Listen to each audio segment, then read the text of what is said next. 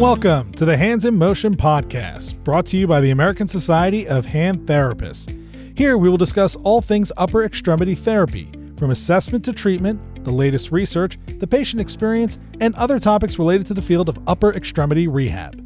Learn more and subscribe today at asht.org. Welcome back to Hands in Motion. On this episode, we are joined by our first repeat guest, Jim Wagner. Jim is an occupational therapist and certified hand therapist who also has a background in strength training and conditioning. He shares with us how to implement strength and conditioning in our hand therapy practices and why it's important for our patients. Welcome back to Hands in Motion, Jim. Hey everyone, welcome back. We have Jim back with us this evening, and he's going to talk to us a little bit about strength training. Jim, give us a little bit of background about how you got into this and everything about strength training. Thanks, Stephanie and for having me on. This is great. I think this stuff is excellent. And I can give you a little bit of background about where I've come from with strength and conditioning over the years. And but how the, the impetus really is it's been a, quite a while with this. I've seen over the last couple of years more and more, I get a lot of, especially on social media, younger therapists, even some that have been around a while, looking at trying to incorporate strength and conditioning in with their practices. And part of it, I think the reason is, is we're seeing more and more athletes, either younger athletes, older athletes. And when I say older athletes, some of our older folks are playing pickleball in their 80s. We're seeing all kinds of what's up with pickleball. I never tried it, but I've got to do it. yeah, me neither. I often wonder too. like it's a craze. So it is. How many distal radius fractures we've had from our patients and shoulder issues from pickleball. So it's not just our high school athletes, which we're seeing them younger and younger. I have two 13 year olds with medial epicondyle ORIFs from pitching already at 13 years old. They haven't even gotten out of like elementary school yet. So this is not something that's going to go away since we're seeing students or young ones and elders from play sports, even just racket or leisure skills, occupation skills throughout their lifespan. We're seeing a significant need for this training as well as we go along. So that's kind of where I wanted to kind of touch base today. As far as my background is, you know, I'll be 52 here in September.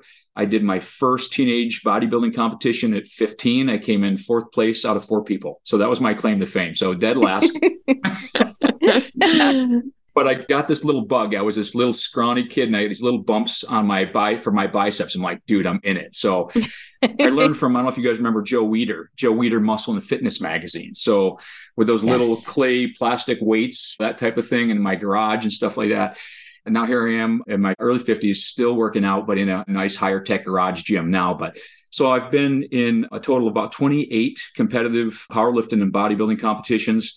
I stopped the bodybuilding in my early 20s just because I hated to not eat. So I love to eat, and that was awful.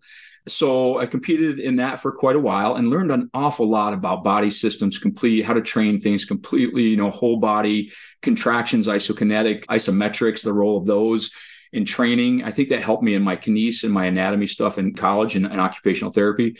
Then over the next so many years, I competed in powerlifting competitions and I went all the way up into the 240 weight class and did some heavier ones and competed in the squat, bench, and deadlift.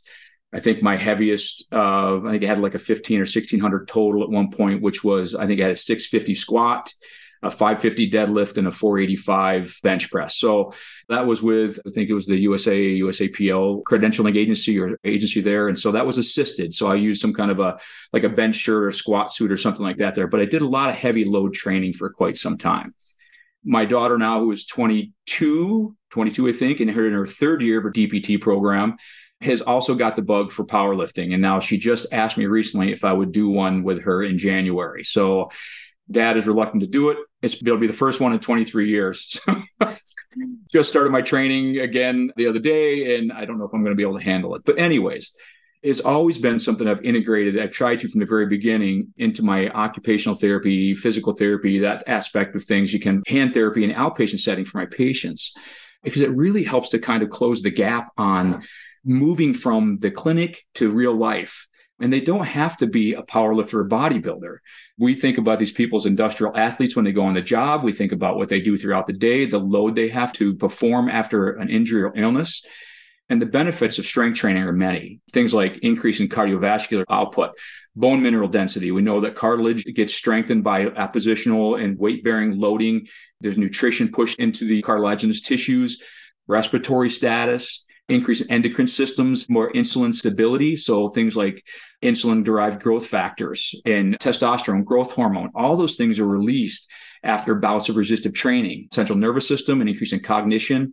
Mostly do a lot of blood flow and those types of things that just get all around. And it's so overall, it helps our patients function better and I watching my daughter go through a PT school, even she said in her programming that in our OT and PT training, we don't get much of the strength and conditioning background that we need. We take a look at pathology, but how do we move from a restorative thing to actually moving into a preventative or actually a healthy lifestyle? So, and I think resistive training, strength training in whatever capacity is a huge impetus for that growth right there and a huge area that we can have a big impact in. So so, what happens? Say a patient comes in distal radius fracture. Where do you start? How do you begin to set that program up and transition them to that strengthening and conditioning phase? Here's when I look at it. Since we have students that come in all the time too, as well, you guys probably, I'm sure, take students. We take them from the schools, we teach as well. We see in the classroom, we look at these frames of reference, right? And in schools, we learn these frames of references, but we learn them in isolation. And so when they come in, students always ask, what frame of reference do you use here? I use the biomechanical approach, the Kawa model, the PEO, or whatever. I'm like, man, I swim that river every day. I use the PEO, I use the biomechanical, use them all. So we break our patient down, right, in, in college, and then it's our job to kind of put them back together as they come back out, so to speak. So we realize the first thing that we're this interconnected system. So it's not just a finger, it's not just a wrist or shoulder. It's all the way from the nuchal line right down to their plantar fascia and how people move. So what I first do is set the stage on really when it comes down to programming and what resistance training does. So we find that resistance training over time, we want to increase muscle mass and hypertrophy. So really what that is is that it's increasing muscle protein synthesis that exceeds muscle protein breakdown. So we have this net protein balance. So we know there's two principles. They're kind of the same thing. One is the progressive overload principle and the SAID principle. So progressive overload is the kind of the same thing is that progressive overload is we're trying to get this metabolic stress, exercise induced muscle damage, mechanical stress to increase hypertrophy and growth over time. So if you remember your actin myosin and your Z bands and all those things like that. When we get hypertrophy, we get those increase in those sarcomeres that are laid down in parallel orientation, basically through muscle damage. So with this progressive overload, that helps to enhance muscle growth. So the SAID principle again is specific adaptation for imposed demands. So those are two kind of basic foundations when it comes to strength and conditioning. So again, specific adaptations for imposed demands. So that imposed demand can mean learning to get up to get your glutes and quads and hamstring stuff stronger to get up off a chair. So how can we program that for somebody? And then that comes with all these different things. So it's as I mentioned earlier, we can now instead of giving somebody, and I've heard it said, everybody gets three sets of 10, five times a day. Well, that's just we do that just because I don't think we know what else to do. Now what we can take a look at is say, how can we specifically tailor a program for my distal radius patient who has this again, one of the things we need to do is this occupational profile, right? We forget about that sometimes. So, what is it that you want to be able to do? And a significant number of my patients come in, they say they want to be able to get out of bed without any pain, to get to play pickleball again or do whatever, you know, to exercise again. And so then we'll break it down from there and look at independent variables, things we can have an impact on with our training program volume, intensity, load, reps and sets, ISO holds. We take a look at time under tension and tempo at the same time. So multi joint versus single joint exercises. So these are just a few of the many, really, when it comes down to it, that we can have some changes on in our programming. So I think that's where I'd probably start first with my, if you that case example. And I've got three or four that I wrote down, just little ideas about that I've used with recently in my distal radius fracture, TFC, I just had a military woman come in who needed to pass. She had wrist pain. And I can tell you about her in a little bit to pass her PT exam.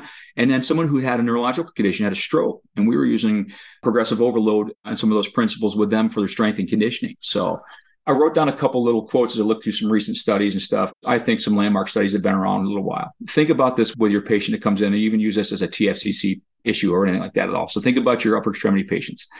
So disuse atrophy. So there is an NIH study in 2006. We see that decrease in muscle mass of three to eight percent per decade after the age of 30, and it increases significantly after 65. So, a 2016 study, a human skeletal muscle atrophy, after four days of immobilization, we get a decrease in 3.5% of overall muscle mass, a 9% decrease in strength, and a 23% reduction in 14 days.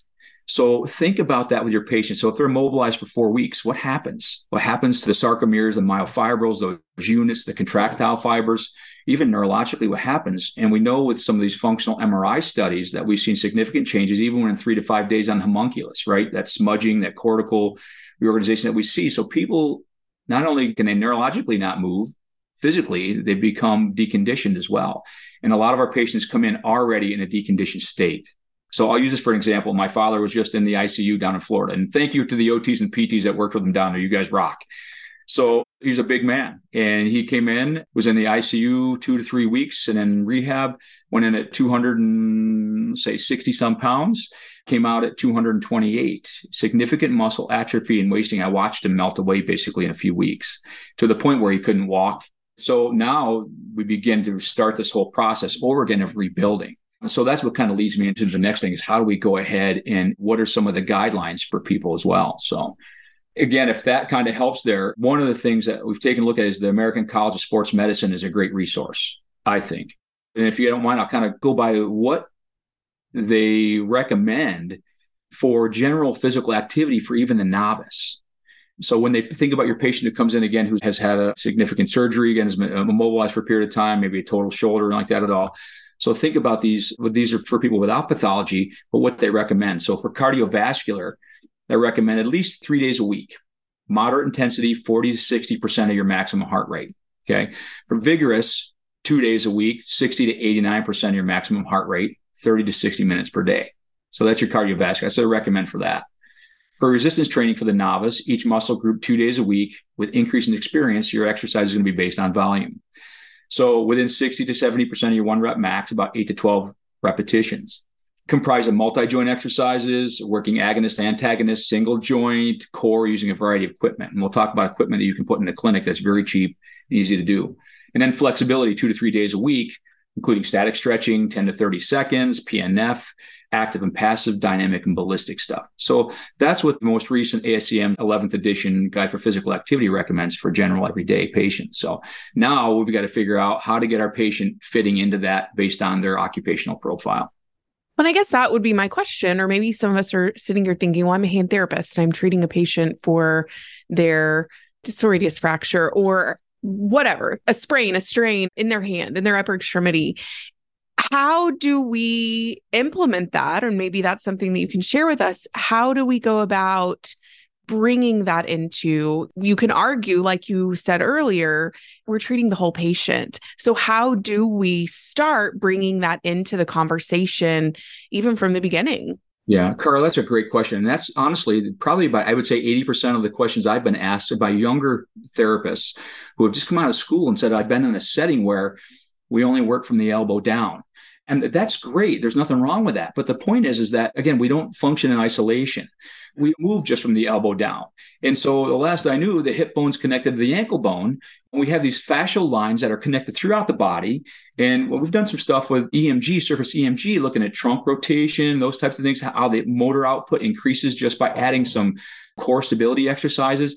So what I would say is here first is most important is to get a good occupational profile with your patient. That's really key. I think you need to do that. We should be doing that anyways, regardless of what our training is, physical occupational therapy. What is it that you miss that you can't do right now? What would you like to be able to do? And I think just by asking that simple question and having the conversation, I get it all the time. I feel better when I exercise. Well, no kidding. Who doesn't, right? I feel better when I get outside. I can't do it. Or I have some of our older ladies come in all the time and they're constantly asking me about yoga. And I'm like, I can't do yoga at all. it's awful. I did a yoga class one time. I did it because I just wanted to show somebody uh, that I could do it. It was really easy. I was awful. I was in the back of the class sweating. I could barely hold myself up was pretty much humiliated and got, you know, shown up. But it was awesome. I think yoga is great. So I think we have to ask that. And that's going to be one of their long term goals, right? We can put that in there. So I think we make it harder than it has to be. And then we say we put ourselves in this box and say we can go on a rabbit hole this. oh man, I don't want to get into that whole body strengthening because that's really somebody else's job. Who said that? I don't know if anyone has ever told me in my 29 years of practice that I can't work on my patient's total body conditioning with them because I've looked it up in practice acts. I can't tell that I can't work on strength training with them and help them to get back to function again. I haven't seen that anywhere. And when I've had these discussions with other colleagues, they don't know either. So I say to them, then I'm going to go ahead until someone tells me I can't do it. I'm going to go ahead and take a look at. I've been using total body conditioning with some of my patients. For example, one of my stroke patients, I'm teaching him how to do a hip hinge because he needs to be able to get up out of a chair. So we're working on loading, trying to work. Now he has some upper extremity weakness.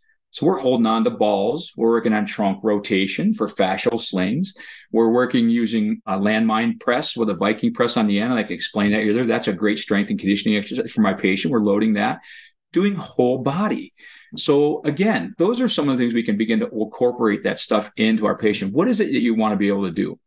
I use this as an example too. One of my other women who had a distal radius fracture had significant weakness of the upper extremity. She was immobilized even after ORIF, like six weeks. I don't know why. I came from from an outside place, very, very stiff hand, lots of rehab. She loved to do kettlebell exercises. So I love kettlebells. Kettlebells are great and they're very cost effective. You can put them in your clinic. There's a ton of stuff you could do with them with very little expense. So we worked on how to lift a kettlebell, how to carry them, asymmetrical carries, overhead carries, swings, rotational stuff with them. What are we doing? We're still working distal radius fracture, right? Because we're working proximal stabilizers and everything else. So you can't say that I'm not working on my distal radius fracture. I am, just at not the right time early on. I'm still going to do my stuff I'm doing before, and I'm still going to get the radiocarpal joint moving, maybe mid-carpal mobilizations or whatever I got to do at some point. I'm still going to, but I've got to have that dynamic stable, those dynamic stabilizers up the chain farther. So it never made any sense to me when someone told me why, when I asked a question, why can't I do this stuff? So, and I'll use the example. I'm going to digress just for a second. So maybe this will start a whole, maybe another thing here. So you can go on Instagram or any other place right now, and any the untrained person can look at a hundred thousand different mobility exercises and come in and say, I'm going to do this. Well, we say, oh, listen, man, I don't work in that body part right there. So, you know, I can't. So if the person who is untrained, who can look at this and has no idea what they're doing with it, why can't we take a look and say, boy, I know that joint is supposed to be mobile, but it's hypomobile right now. I'm not saying we're going to mobilize it, but maybe we can look and say, here's some strategies to help give you better mobility to function better. I mean, when I teach our kids in kines and stuff like that, I teach them lower extremity goniometry, manual muscle testing, end feels, what's my open pack, closed pack positions, those types of things. We need to know those types of things. Mm-hmm. Now, when we comes out of our scope of practice, then we can look in other areas. So, but the point is, and I've, I'll use this example here. One of my overhead athletes, uh, CrossFitter, came in and she had shoulder pain all the time. Okay, great. Let's get you back in there. We'll do some shoulder pain. We had some posterior superior capsule tightness. We did some mobility stuff there. Got her feeling better. She came back in. She's just really bothered me. I said, let's just see what's your lift looking like. So she did an overhead squat. Looked awful. It's terrible. She had tight hip flexors. She was collapsing in when she went in. So she had her glutes were weak, if you want to say that. She wasn't, she had no disability and she had poor dorsiflexion. Subtalar joint mobility wasn't very good there. So I said, hey, let's just get over this right now. Let's take a look. Here's some stretches to increase your hip mobility. And let's take a look at your dorsiflexion really quick. We measured her dorsiflexion. Guess what? She did a couple simple banded exercises, mobility stuff for her hip, some stability stuff, along with her upper extremity stuff. And guess what? Her shoulder pain went away. so again, that can open up a can of worms. But the point is, there is nothing to say we could not look outside of the problem area when we take a look at occupation as a whole and the person as a whole, we can look at those areas. If we step outside of our comfort zone and it's something we're not familiar with, then we have to definitely get some help, which I always do, no matter what it is. I always seek out opinions. So once we do that, we can engage the person in something meaningful to them, right? Occupations. And a lot of times those leisure skills, those things that they can do, then we can modify those client factors to help increase the strength and endurance overall. I want to go back to something that you talked about a little bit. You were kind of throwing out some different terms, and I want to start thinking about dosing. And you were talking about time under tension and just all the different variables that we can play with as we're implementing strength training with our patients. Can we dive into that a little bit deeper? Yeah, absolutely. I think those are great. So when it comes to programming, programming, and this is way beyond the scope of this presentation right here, but there's some great, I'll give you some resources to go to. There's some great stuff that's out there. So, again, as we said earlier, not everything has to be three sets of 10.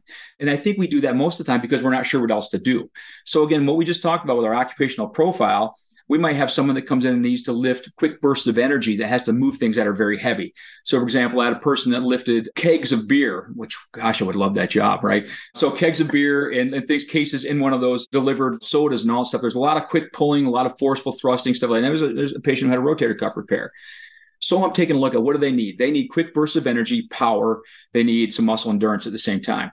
So I took a look at. So here's three things that we're usually looking for for training: hypertrophy, which we're trying to get. And usually we get the hypertrophy at between eight to 10 weeks in there in general. So usually the first three weeks or so, it's more three to four weeks, and, and, we see more neurological retraining at that point. The swelling that we see within the muscle tissue is due to a muscle induced damage and tissue induced damage that we're getting more neurological retraining.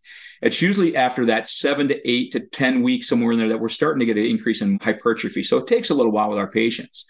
So if we're looking for hypertrophy with muscle growth with our particular patients, say they're really deconditioned, usually we're going to change the volume and load. So we're going to say like four to six sets, somewhere in there, six to 12 repetitions, 70 to 80% of your load. So that means you're going to go at a relatively high amount of weight that they can control.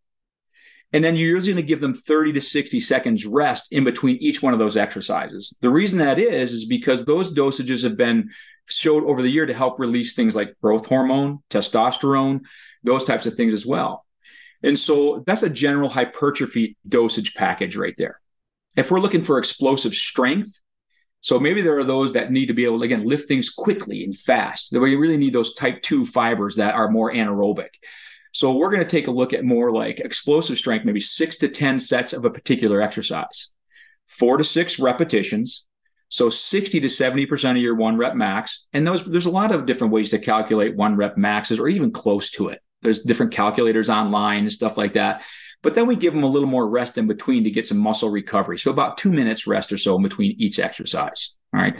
So that's kind of explosive strength. Then there's power. So I ask myself, what am I training my patient for? And then there's power.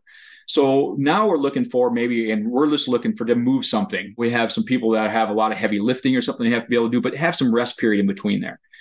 So if my person is working on a line all day long and they're constantly moving, then I'm going to do more of a metabolic stress and endurance program. And I'll show you what that is here in just a second. But they need some power where they have maybe they're a laborer and they just lift some heavy stuff really quick. Three to five sets, one to five repetitions, greater than 80%. So a much higher load, right?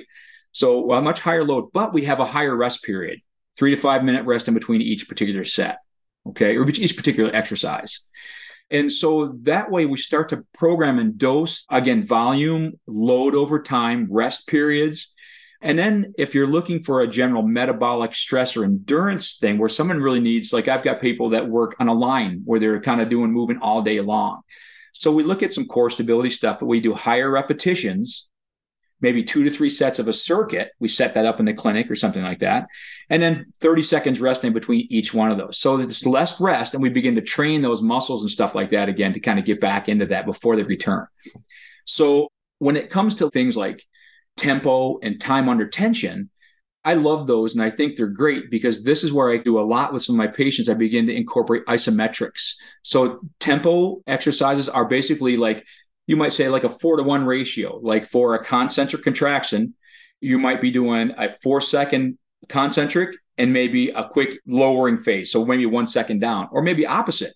It might be one second up and then a four second eccentric contraction. So that's kind of your time under tension. Tempo and time under tension are kind of the same thing. So, for example, with certain lifts, I might have them go halfway through the exercise or the lift and just hold that there. So, let's say we're doing working in scaption, working in the scapular plane. I'm like, okay, we're going to do three to five repetitions. You're going to do an iso hold right there, three to five seconds. I want you to hold that tissue time under tension, hold it there, feel the muscle, engage. And I say this all the time to my patients engage before you activate.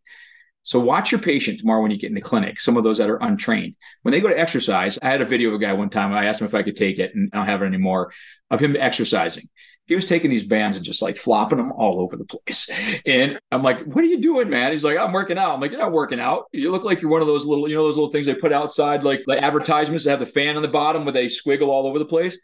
And so subconsciously, he was thinking he was doing a great exercise, but consciously he was looked awful.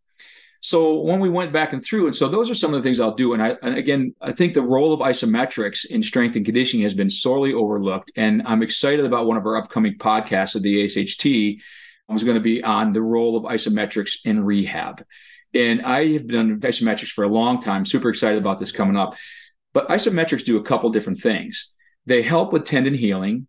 They help to get some tension within the tissue. You build up tension, and then they work in this thing called post activation potentiation. So you begin to build up tension within the muscle. So when you get to move, you already have stored energy within that sarcomere and within that myofibril. You move with more efficiency and better power. A lot of powerlifters do that. They'll do iso holds and they'll do rack pulls, different things like that, build up tension within the muscle, and then they move and they move faster. So they also help with fibroblast proliferation. And again, you get a short term analgesic effect at the same time. So when I say ISO holds, I may just have them go ahead and say, all right, you're going to hold this here. We're going to do so many repetitions. Hold it, feel it, kick it in. And I'll go around and I'll tap them on the shoulder. I'll poke them in the side. And this is what makes it exciting for the patient because it's not just throwing around a band because, oh my gosh, it's so boring. We come in and say, look, at you're going to move with a purpose. This is why you're doing it because I don't want you to get injured again. And I don't want you back in here to tell you the truth. So I want to get you stronger and get you out of here. And no one argues with that. So there's a lot of variables. And that's where we can kind of get out of that like three sets of 10. Like, what are you training for? What are they training for? Not everyone has to do a powerlifting meet. And one of the things that we don't discuss a whole lot is really taking a look at the role of diet and sleep when it comes into that too as well. I don't care how hard you train. However, if you don't get good sleep, you can't heal. Your parasympathetic system can't help heal. Your gut health and all that stuff is off. And you have to take in some good foods. So, I mean, we have our industrial athletes that come in and they train and lift, they work hard all day long, and then they smoke a pack of cigs and eat some Twinkies and expect that they're going to function really well, right? It's kind of like my daughter when she goes out and track and stuff like that, and she has a pack of Pop Tarts you know, whatever before she goes, like, ah, just crashing. It's like, hey, man, pound another pack of Pop Tarts and be you're good to go. So does that help Carter? I mean, you take a look at those. There's a lot of good stuff when it comes to it. And really, it's a whole package. As we take a look at it, and that question is, and always goes back to what are you training for? And it doesn't have to be competition. It can be, I'm training to go back to work eight to 10 hours a day. I'm training to put food on the table. I'm training to get myself up out of a chair. I'm training to get myself dressed in the morning. So again, when someone comes in, when our patient comes in who has a supracondylar fracture or a distal radius fracture or a stiff hand, I'm not just looking at that. I'm going to look at what do they have to do in the long run to be able to get back to doing what they want to be able to do. And then I found what's interesting is sometimes if I take my focus off micromanaging that stiff PIP joint and add in global strengthening to my patient, it really makes a difference. I use this for an example. One of my total shoulder patients it was an anatomical total shoulder. weren't moving very well. We can do some manual therapy with anatomical total shoulders. They were really stiff. What I found is they were really contract. They were really co-contracting. It was very difficult for them to move, doing some soft tissue work. So I said, now that we're ready in the rehab phase where we can do some overhead pressing, we can do, and we modified that with a landmine press. And the landmine press, if you've ever seen that, is basically like a bar you stick in a corner there's really cool stuff you can do. It's cheap. You can put it in your clinic, really cheap. And you can do some squat overhead presses. You can do some rows, all kinds of different things with it. But the thing that's cool about it is they don't need a whole lot of shoulder flexion in order to do this landmine type of press. And when you can modify the activity. So she was having a hard time with it. She couldn't focus on some of the exercises. So we took her over there, and there's a little thing called the Viking press attachment that we put on the end. And it's basically like it helps you to do all these overhead pushes. It's pretty cool. So look at that up, Viking press. So we started working those and we began to work total body and we started to be taking range of motion before and after. And we noticed that she gained another 15 20 degrees shoulder elevation without us doing a whole lot of focus there of focusing right on the joint. We looked at again total body. We're working on like a partial squat to an overhead press. She was loving it. She was loving she's like oh my gosh. And what did that relate to? It correlated to her at home, making sure she could reach things out of a cupboard. Sometimes she had to spring up out of things. So she was doing a little bit of a jump at the end of it. And she loved it. She was really into it. So I think that that really helped decreasing the amount of focus. Sometimes what we do is we work so hard on a particular joint that sometimes we keep people in, a, in an inflammatory state a little bit. Sometimes that's my personal feeling. And sometimes we aggravate things. If things aren't moving well after three or four visits, try something a little bit different to see if we might be able to change and stir things up a little bit. So I like what you said about, I guess, that mm-hmm. remember that all of our patients are training for something. Maybe they aren't training for a powerlifting meet, they aren't training for going to be an Olympic swimmer or whatever, but they are all training for something. I actually this week saw a great post. It was on Instagram, as a kind of a physical therapy account.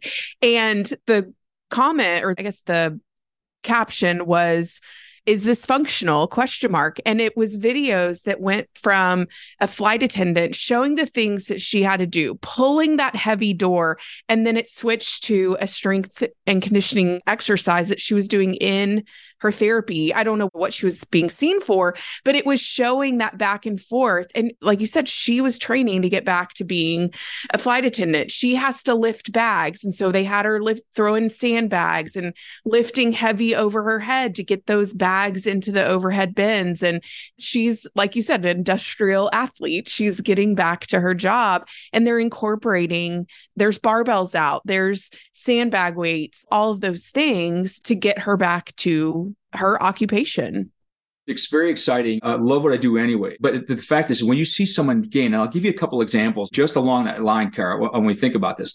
And remember, I just this is a caveat. Remember, too, tendinopathies, tendon issues, tendons, they love load too. So loading tendons, I mean, we think about a tendon that even though it's contractile properties, so we're looking at like at a sponge and we contract, that fluid goes out and then we squish. It's like a sponge. We want to get that stuff moving.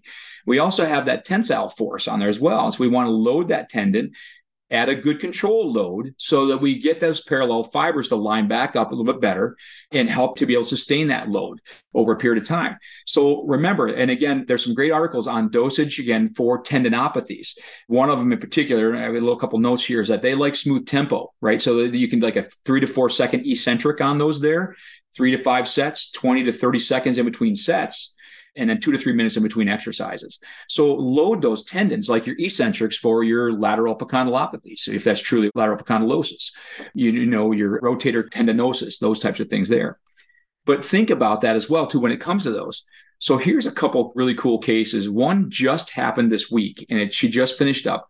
So I had a young lady that came in who was going into the military and she had a pre-dynamic SL ligament instability. She didn't have an SL ligament tear she just had some mobility there. We needed some stability in between there. We needed to get that going. So we did some dart throwers motion over there. We put her in a wrist restore to give a boost to the proximal pole to get that up there as well. We gave her some strengthening the FCR because the SL ligament was intact. And we worked the APL, those things there to kind of get that and some wrist proprioception for a little while. So she had a hard time weight bearing in a push up position. She had lost shoulder strength, couldn't do it. She's going in the military, need to be able to pass this test. So the military training now is different. So there's bag carries, push-ups, trap bar deadlifts, kettlebell throws overhead. So guess what we did in the clinic? Set them up. So even though on top there's our wrist stability stuff we did with our proprioception work in the carpus, and then we carried that over into what she was doing. For me, it got me off behind the desk because I can't sit anyways. And it got me there with my patient, and she was like eating it up. I just got a message. We use Epic. We just got a message from her the other day. She passed it, no wrist pain. She passed it with flying colors. And one of the things that's so cool about this is this what I love about strength training is the confidence it gives people. I got to tell you, even for my own personal, I was a scrawny little kid when I first started out. I, I, told my daughter this one story one time that I got tossed in the trash can when I was a kid. No joke. I did. So now she tells me, she always throws up my face now. She's like, hey, watch out, dad, or I'll throw you in a trash can. So the point is, is that when you see that strength occur, that muscle growth happen, that ability to meet those goals, it gives you this confidence to move on. So another one here in general was I already talked about one of my patients had a TFC repair and she was getting frustrated. She was probably 14 to 16 weeks out, had had a real stiff hand beforehand. She had fell, had a clavicle fracture, lots of other issues in the whole extremity. So it affected everything. She was there for a long time. So we got to a point where, okay, things are moving pretty good. Her pain is controlled. We went into some stability proprioception stuff. She's like, you know, some, I still don't feel I don't have the endurance like I had beforehand. I'm like, perfect. So let's get into some strength conditioning. So knowing what the precautions that we had to watch out for with our TFCC stuff, she used things like wrist widgets, supports. We controlled the loading. We started out with some low load and built our way up to time under tension and different things. I used things like trap bars. So one of the things she had a hard time doing was picking things up and carrying. So kettlebells with bands on them, alternate carries. Sometimes she lifted things overhead, reaching off while she was holding on to a case. So we did bottoms up kettlebell press with a banded kettlebell on the opposite side. And we did walks with that. And then I did some perturbation stuff. So when she static held it there, okay, then I knocked that arm around a little bit. Then I pushed her at the core, get a better base of support. Guess what, man? She was loving it. So we started to do trap bar deadlifts, carrying those around the clinic a little bit. So it began to build her up. We moved. So a lot of places say, okay, hey, you're great. You got your pronation supinations back. You're good to go. You're out of here. So I want to take my patient to the next level if they're able to. There's a lot of factors that are in there, insurance, co-pays, and I'm not saying everyone can do that, right? But the next step with that patient, she's like, I never thought I could do this. She's like, I always wanted to exercise when I was younger. I couldn't get it. I said, You can do anything if you work hard enough at it. You can get this. So we gave her the confidence that she was able to do that. She started the program, the Planet Fitness, and started going back in. You know, then we she got all the secondary benefits of the overall health, cardiovascular, and stuff as we go along. So again, sometimes those things that are surprising, and I'll use one more example before I stop. For example, I like to see our powerlifters and bodybuilders. I think they're great. They're a great group. I get them. So I see a lot of distal biceps, EndoButton repairs and stuff like that, whatever. And it's usually middle-aged males that are still trying to relive their youth. They had a blown out a bicep and they come in and they're like, all right, all right. So we're going to rehab that. So one of our guys was a mixed martial art bare knuckle fighter guy. He's a rough fella, stuff like that. But he also worked in a job where he's using a lot of hoses. I think it was sewage or something like that. He was using a lot of pulls, a lot of pulling exercises. So when he got ready, when we got him through those phases, he was doing really good. Pronation, supination looking good, good and strong. We loaded that throughout the rehab process under following the doc's orders and stuff like that. He had some deconditioning again, trunk, shoulder girdle, periscapular muscles. So we started moving into like prowler pushes. So, you know, I'm talking about, or sled pushes, those types of things. So you had to do a lot of loaded pushing. Then we do pulls. You can pick up a battle rope, super cheap. Those aren't really expensive. So we got those battle ropes and we hooked it up to the sled and started doing pulls with it, like he was pulling a big hose for a line. And then we started doing battle ropes with that to gain endurance. So we did a lot of stuff. One of the things you want to be able to do before he got done too is make sure, and this is far enough out, where he was safe to do it. We checked the doctors to do a pull up. So we started working pull up progressions up through. So by the time he got done, he was close to his full pull up, almost there. And then he sent me a text probably within a few weeks afterwards, said he did his first pull up, feels pretty good about it, and is ready to move on. And it was only over maybe a couple weeks, maybe a couple times a week for a couple weeks. We progressed him through when he was ready to go through those visits. So we got very specific in our training in the clinic. So I still got to do all the fun stuff with him, the distal biceps repair, all that stuff that goes along with it, soft tissue, all that good jazz. But then we went into a particular focused strength and conditioning program that was going to get him back to meet his goals again. And he still shoots me texts every once in a while, like, "Hey, is this safe to do? Can I do this and that?" Most of the time, he's doing it anyways before I even ask me. But anyway, so. aren't most of our patients? Yeah, they're like asking for for yeah. forgiveness instead of permission. yeah. yeah, those are the ones that test the waters, and we figure out, hey, we probably could have done this a little earlier. So but, anyways, those are some good examples where you can put this into practice and you don't have to sit there and put somebody under a bar all the time. And another example too, I'll use some of our again, I've we talked about this beforehand. I do use blood flow restriction training, which I think is very helpful. And I also do it with again some of our weightlifters. They get back with some pec tears, rotator cuff repairs, those types of things. So we get them back. We use a really good barbell. I teach them how to use the barbell again, how to brace and how to support and all that good stuff as we go along. So after an injury, and so again, if we don't teach them and help them, that's part of what we do. And then people come back, and then you gain a patient for life, which is great. What I could do is, I don't know if you're interested, I can give you some ideas about where to get some particular training if you're looking for some more and how to implement some of these strategies into your clinic, I guess. And I'll look at what I've done over the years and what I'm still doing. My daughter now is going to be, she's graduating again here in 2024, but she'll be going through her CSCS training and her CPT training. I've already done that. She'll be doing that this next fall. Again, she's learning these strength and conditioning principles that she didn't get in PT school. And then we didn't probably didn't get in OT school, which I know I didn't get it almost 30 years ago. So a couple different ways to take a look at this. And I I was going to work at Penn State at one point in strength and conditioning when I thought about getting out of therapy. I'm glad I never did. But two of the things they really look for was the National Strength and Conditioning Association's Certified Strength and Conditioning Specialists.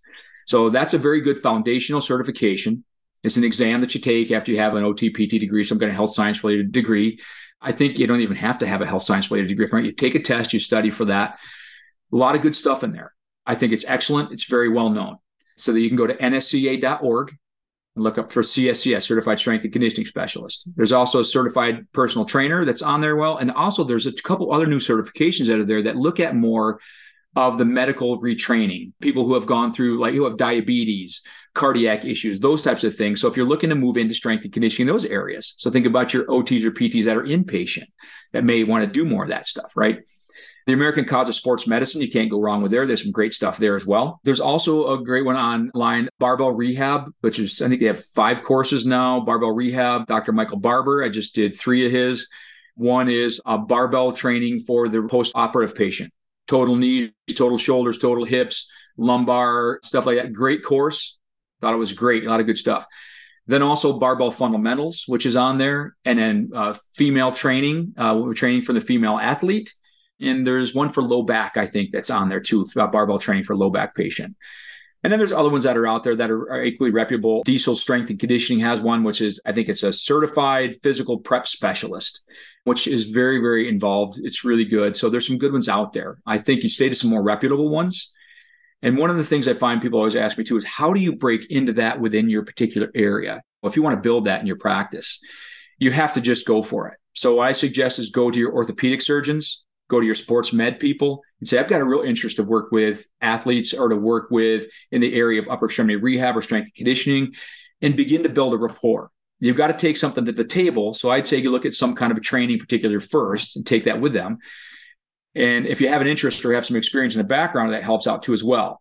I find the ones that live it, just like anything else, are the ones that make the best teachers sometimes not always, but and then go from there. And then if you don't have any experience, seek out some training from people that know more than you, which I know there's a lot of people that do more than. So I look at those experienced trainers, some of those people that do it all the time. I do it as much as I can, but I'll go to the ones that have maybe full time businesses and say, I, I want to spend a couple hours with you on Saturday, seeing how you run your people through their strength and conditioning programs. Go to your colleges, like your strength and conditioning coaches. I love Westside Barbell. Of course, I'm a meathead anyways, but there's some great stuff that's out there.